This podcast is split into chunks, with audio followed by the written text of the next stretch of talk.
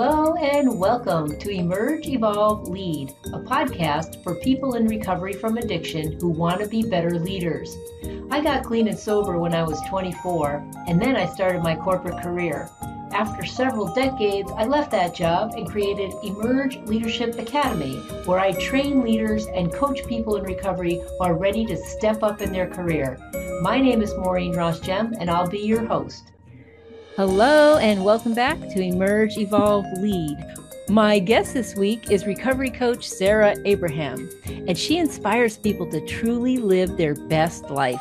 Sarah has been clean from cocaine addiction since May of 2021 and calls herself the Recovery Witch. Welcome to the podcast, Sarah. How are you doing? Thank you so much, Maureen. Yes, I'm good. Thank you. I'm really excited to be here. So thank you for extending the invite to me. Oh, I'm glad to to meet you. We met through a, a friend, Sabrina Victoria, a mutual friend, mm-hmm. and I know I've watched some of your YouTube videos, and I know you're doing some great work out there. But why don't you first uh, tell our listeners a little bit about yourself, where you live, uh, who you know, anything about your family or your your vocation, that sort of thing. Sure. Okay. So I am a single mum, and my little boy is four years old on Friday, actually. So that's two days' time from the time of recording. Um, so every day he's waking up like, "Is it my birthday today, mummy?" And I'm like, "No, no, not today, baby. It's coming. It's coming." Um, his name is Chase. He literally transformed my life from the ground up, as I'm sure we will get onto at some point during this podcast. Um, I am a virtual assistant and also a recovery coach, which I kind of fell into um, through using social media as my recovery platform. I am a big foodie. You know, I've discovered a lot of things that I love in recovery, which I had no clue that I actually really enjoyed, which has been a great joy to me actually to find that I can find joy in the small things. Like I just I don't know. Historically, I guess I just thought everything was just so boring. Like uh-huh. we all did work out. Let me tell you, this is true. I could not work out for the life of me what people did of a weekend if they didn't go and get smashed. I was just like, who wants to watch Emmerdale or, or Coronation Street or whatever the heck you guys watch over there? Like, not me. I don't want to go swimming. I don't want to go to the library. You know, I don't want to go to a coffee morning. I just want to go to the boozer. You know, and so creating. Tell tell us where you live. I live in London. I live in London in the UK. So yeah, you know, I remember great. thinking, what do people do sober? Do yeah. they what just play, sit around and play bingo or what? Or chat? like, what are you even talking about without drugs? Like, hello. right, right. All right. Well, let's talk a little bit about your past then, and you know what happened. How did you grow up, or how did you get into um, your cocaine addiction? What happened, and how did you finally get help? That's a pretty big question, Maureen. My goodness. Okay, I'm going to try and cram 20 years of drug addiction into the next five minutes. Okay, so the story begins that when I was a child, I had um, a Muslim father and a Christian mum, and you know, my dad was from Egypt, my mum is English, and it was turbulent. My dad was an alcoholic, right? So my dad would often travel to Egypt and say he was going for two weeks and he would come back six months later. Now, little Sarah at that time felt unloved and abandoned and unimportant and all of the things that later fed into my drug addiction. Now, I did not realize this at the time, obviously. I was a small child. Um, he later went on to marry somebody else in Egypt on one of these trips um, back home which we found out about and you know was devastated i was 15 at this point oh so he wasn't even married to your mom he was married to my mom yes. oh and then he, he married someone else too yeah four kids here in the uk and yeah he went okay. and married somebody else under islamic law they're allowed four wives but you know here it's bigamy Islam. So. yes okay so you know, this was a bit of a turbulent time for the family, of course. Yeah. And then two years later, he died and oh. abandoned me oh. forever.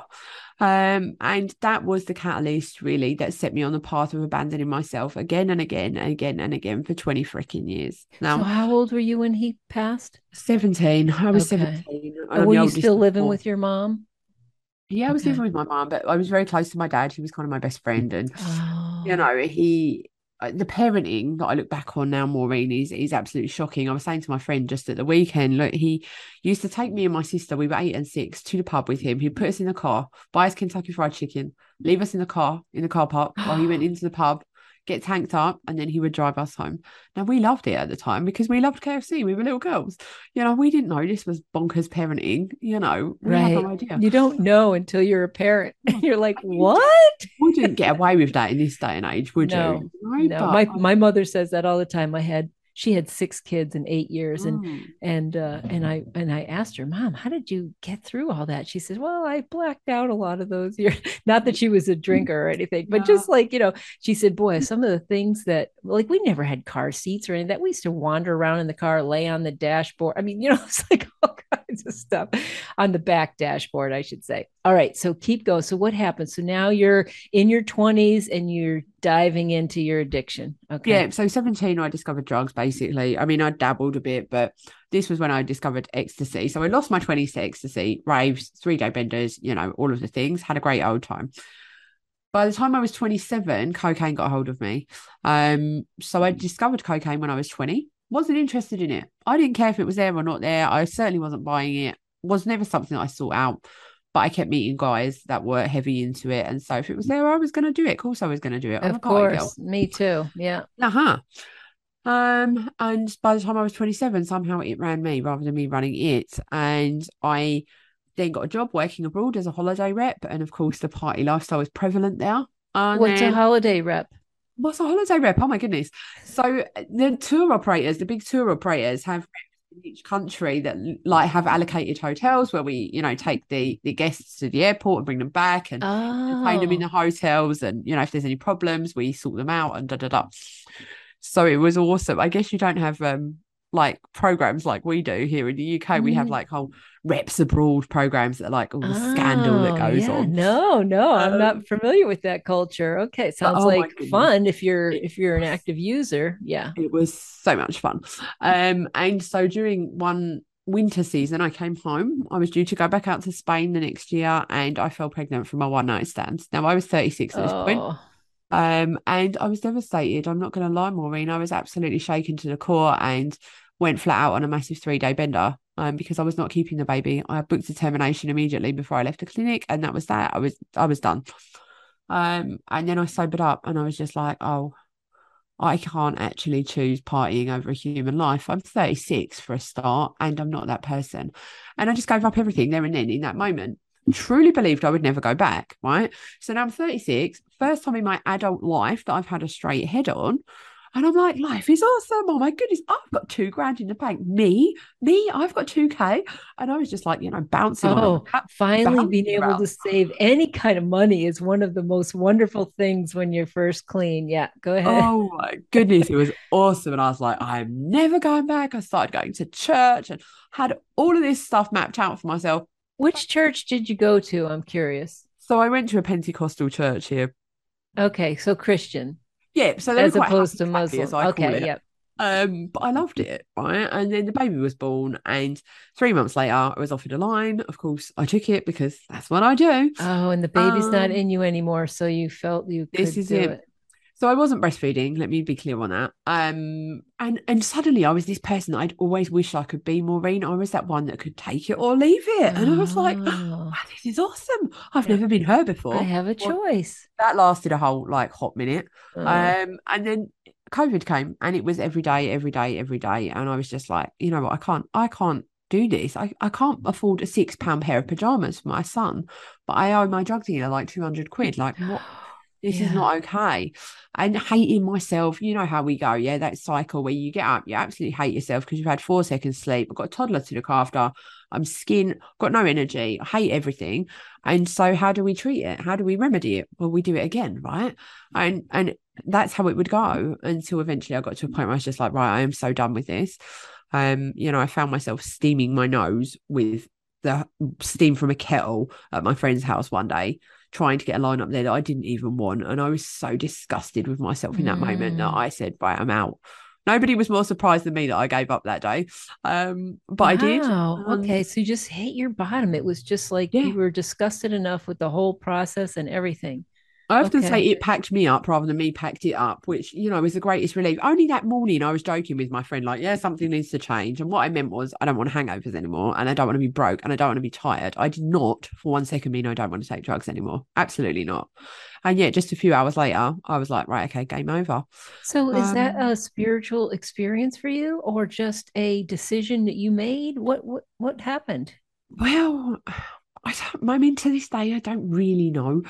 Um, And because- did you give up everything? Did did you give up drinking too? No, no. So I didn't give up drinking, but I, uh, drinking lost its appeal. I only ever would drink when I was getting on it in order to, you know, just enhance the buzz, really. Um, so drinking's never really been a problem for me. I still do drink from time to time, but you know, it doesn't. It's it's not the greatest thing in the world. So so that was May of 2021. It was. At that time I was kind of discovering and understanding my own spirituality and you know really connecting with a desire to to want to elevate my life and to mm. to step into my full potential. So I was starting to get these ideas and notions. So I guess that combined with how just disgusted I felt with myself on that day was the perfect catalyst to just go okay this is it now. Mm. So I came home I told my mum um, which was kind of a horrific conversation at 39 to be telling your mum, hey, I've been doing drugs in your house all of this time with my two year old toddler sleeping in the next room. Um, and I knew that I needed to take some serious action, with which I told the entire world on Facebook. Oh my. Yeah. So to date, two and a half thousand people have viewed that video. Now, it's a very snotty, very sweary production. Um, and it was never meant to be a polished, you know, a affair. No, it's, it's uh, somebody newly sober. I me- I remember myself going to my first meeting. I couldn't imagine putting that out in front of Yeah. the I didn't do any meetings or anything at the time. I had a client. Well, in my that was your meeting business. Yeah, I had a client or in my medium. business Yeah. who was um, a specialist in addiction. So she was um, a clinical hypnotherapist. And Okay. she was the first person I told. I had four sessions with her. And then I just recovered out loud on Facebook and social media, really, using that as kind of my recovery journal. And what that did was suddenly shot me into this space where people were like, oh my God, Sarah, you know, how do I do this and how do I do that? And I was like, oh, holy fuck, people think I know what I'm talking about. And I really don't. I just, I only know my own story. Right. Right. And I was really overwhelmed. I'm like newly clean, and all of these people, And are people are suddenly coming like, to you for help. suddenly my inbox thinking I'm this great, courageous, you know, powerful being, and I'm like, I'm just me, and I don't really know what I'm doing, you know. And um, so I, I muddled through that, um, and realised that actually the power of my voice hold and the power of all of our stories, Maureen, holds a lot of power, and the people that are willing to get up and share their stories save lives. It's as simple as that. That's a that's a belief of mine, and you know that's what people have seen. Do you think that th- that that has the been the key to your uh, staying clean? Is sharing your story and your deep, heartfelt Oh, uh, 100%. feelings to the to the to the peoples? Okay. Yeah, a hundred percent. So that was that was the purpose of this snotty production. Um, was because I just thought if the eyes of the world are on me, then I've got less chance of falling off the wagon. At the It's same like being time, held accountable t- to everybody. yeah, at the same time, it was a pretty high risk strategy because I thought this could I could really back myself into a corner here. Um, but you know, I just thought drastic action is needed for this drastic problem. Um, and it worked. It's worked for me. And so come January this year, I'd been recovering just for eight months, like online. And I thought, you know what, let me get myself some credibility for myself and connect with the recovery community. And I trained as a recovery coach um, and I'm now almost qualified, almost qualified. I'm just waiting for my interview. So it's been oh, awesome. fantastic. Awesome. awesome. And I know people, a lot of people have reached out to you for help too. So, what are some of the biggest things that you've learned that's like changed your personality or that helped you to step into some um, more leadership of, even if it's just your own inner leadership in your life? Sure. So, gosh, where to begin with that? Queen of big questions, you are today, lady. Um, so, I think learning to lead myself through my feelings and be okay with having feelings that I maybe can't identify, um, and then navigating through the process of allowing myself to feel them without going running straight to my nearest dealer has been a test at the very least. Um, but it's something that has really connected with my audience when I share that struggle. So it's helped to not just to lead me to stay on the path of enlightenment, but to also share that light with others. Also, things like just, you know, creating routines that really support the life that I want to live. So it's been very much a case of kind of looking to the future and going, okay, who do I want to be? Like, I know who I have been, and I know that didn't really work out for me. So, this is a blank canvas. Where is it that I want to go? Right. Perfect. Yeah, I did that too. And then what are the pieces that I need to get there? Um, and it's those pieces that I'm I'm sharing as I'm going. So, you know, the way that I lead is very much from a place of personal empowerment, from a place of you know, going through it as well. So I'm a kind of a by your side leader rather than one that walks in front of you. And you know, just by always keeping it real, being authentic and, and sharing the struggles as well as the wins, because it's not all sunshine and lollipops, is it? And, well, hell no. Although it does get better and better and better and better. Every freaking year that you stay oh. clean, it will get better and better. So I've got many years now, but I remember some of those struggles in the early in the early days of just feeling the feels and still it you know that never goes away is that critical inner voice in your head that you know we call it the cunning baffling powerful voice of addiction you know the addictor.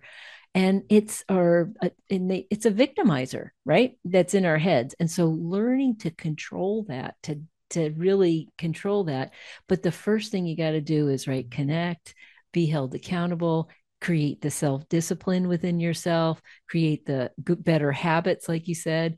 Um, and so, all of that connecting, I think you can get anywhere. And you sort of got clean during COVID. So, you didn't go to meetings or anything, but you found your community online and it now it sounds like you're helping a lot of people. So i know that there was one thing that you were creating it's coming in the future i think is this recovery central. Can you tell us a little bit more about that? I would love to. So what i realized from training as a recovery coach was the power of community. So as i said you know i was doing it on my own. I'd heard people raving about aa and ca and all of this jazz and i was like it's just not for me.